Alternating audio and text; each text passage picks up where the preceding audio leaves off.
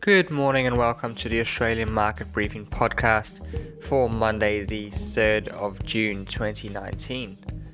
Over the weekend, the Chinese government announced that it will be setting up an unreliable entities list. This is in response to the United States similarly putting Chinese company Huawei on a blacklist last month. However, this also puts Australian businesses into the firing line as they too have banned the use of Huawei equipment. The list is expected to include US technology companies. The only real hope that the coming trade crisis can be averted will be the meeting of President Trump and President Xi at the G20 summit in Japan. The trade war was largely responsible for the $4 trillion fall in global stock markets last month.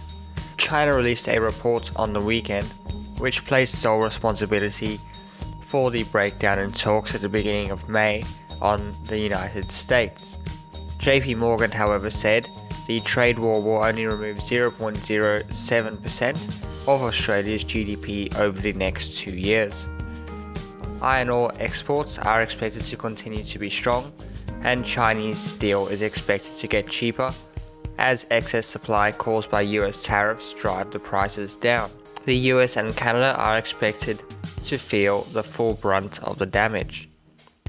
Auction clearance rates have remained firm in Sydney and Melbourne as buyers start appearing at auctions. Sydney's preliminary clearance rate hit 66.1%, which is above last week's 62.1% final clearance rate. Melbourne's preliminary rate was 64%. A lower volume of listings is supporting the market as we head into the winter slowdown. The prospects of a rate cut has no doubt bolstered buyers as finance is getting easier to find. US stocks finished last week even further into the red, clocking the worst weekly loss since Christmas. Treasuries rallied for a fourth day in a row and oil tumbled. The S&P 500 had its worst month of the year in May, dropping 6.5%. Treasury yields faced their largest weekly slide since 2014.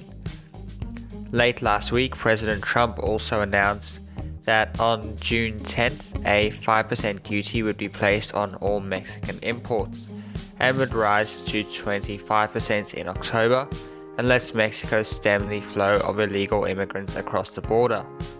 Australian shares are looking to the downside this morning, mostly based on President Trump's belligerent foreign policy. The focus this week in Australia will be the widely expected rate cut from the RBA. That's all we have for today.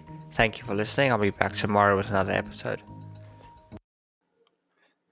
Hey guys, I just wanted to let you know that the Business as Usual podcast is going strong. We release every week at midday, so definitely go uh, wherever you listen to podcasts, go and have a listen or check out the Millennial Investor YouTube channel uh, every uh, every Saturday at midday.